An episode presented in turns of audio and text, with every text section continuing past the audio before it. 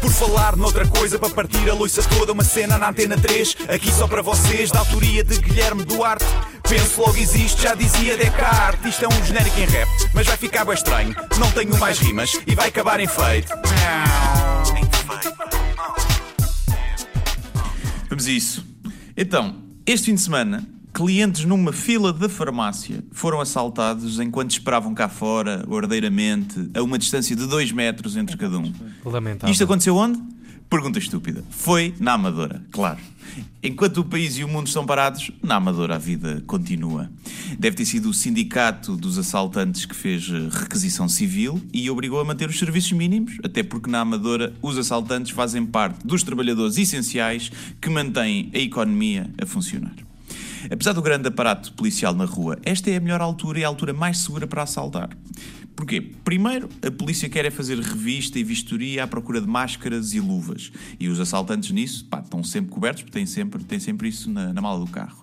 Depois, porque se fores apanhado e preso, tens muitas hipóteses de receber um indulto do Marcelo e voltar a casa a tempo de jantar. Portanto, impecável esta altura.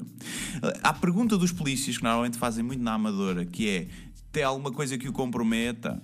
Esta pergunta passou a ser respondida com Vou ser honesto, sou guarda, tenho este pó branco que é fermento de padeiro, mas é só para consumo pessoal, juro, que as pessoas andam a se embarcar o fermento de padeiro.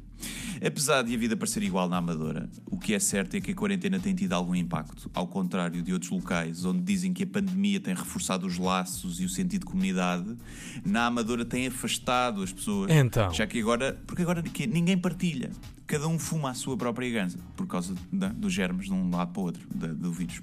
A verdade é que tudo se reinventa nesta altura e os negócios na Amadora não são exceção. Os mitras que andam com aquela bolsa ao pescoço, os São Bernardos do gueto, em vez de placas de haxixe, traficam álcool gel e luvas descartáveis.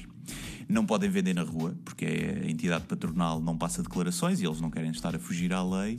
A sorte é que têm sempre um amigo que uma vez roubou uma moto e uma farda a um entregador da Telepisa e está montada ali a logística que permite história. operar em tempos de dificuldades. É verdade, eu sou do tempo em que encomendei uma vez uma pizza e ligaram-me a dizer que foi assaltada. E disseram que iam reenviar.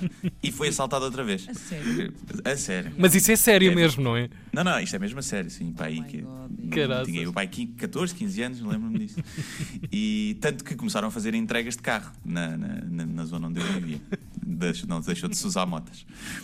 Bem, mas era como eu onde? referi. Na era- Amadora. Era na Quinta da Marinha, obviamente, não é? Um,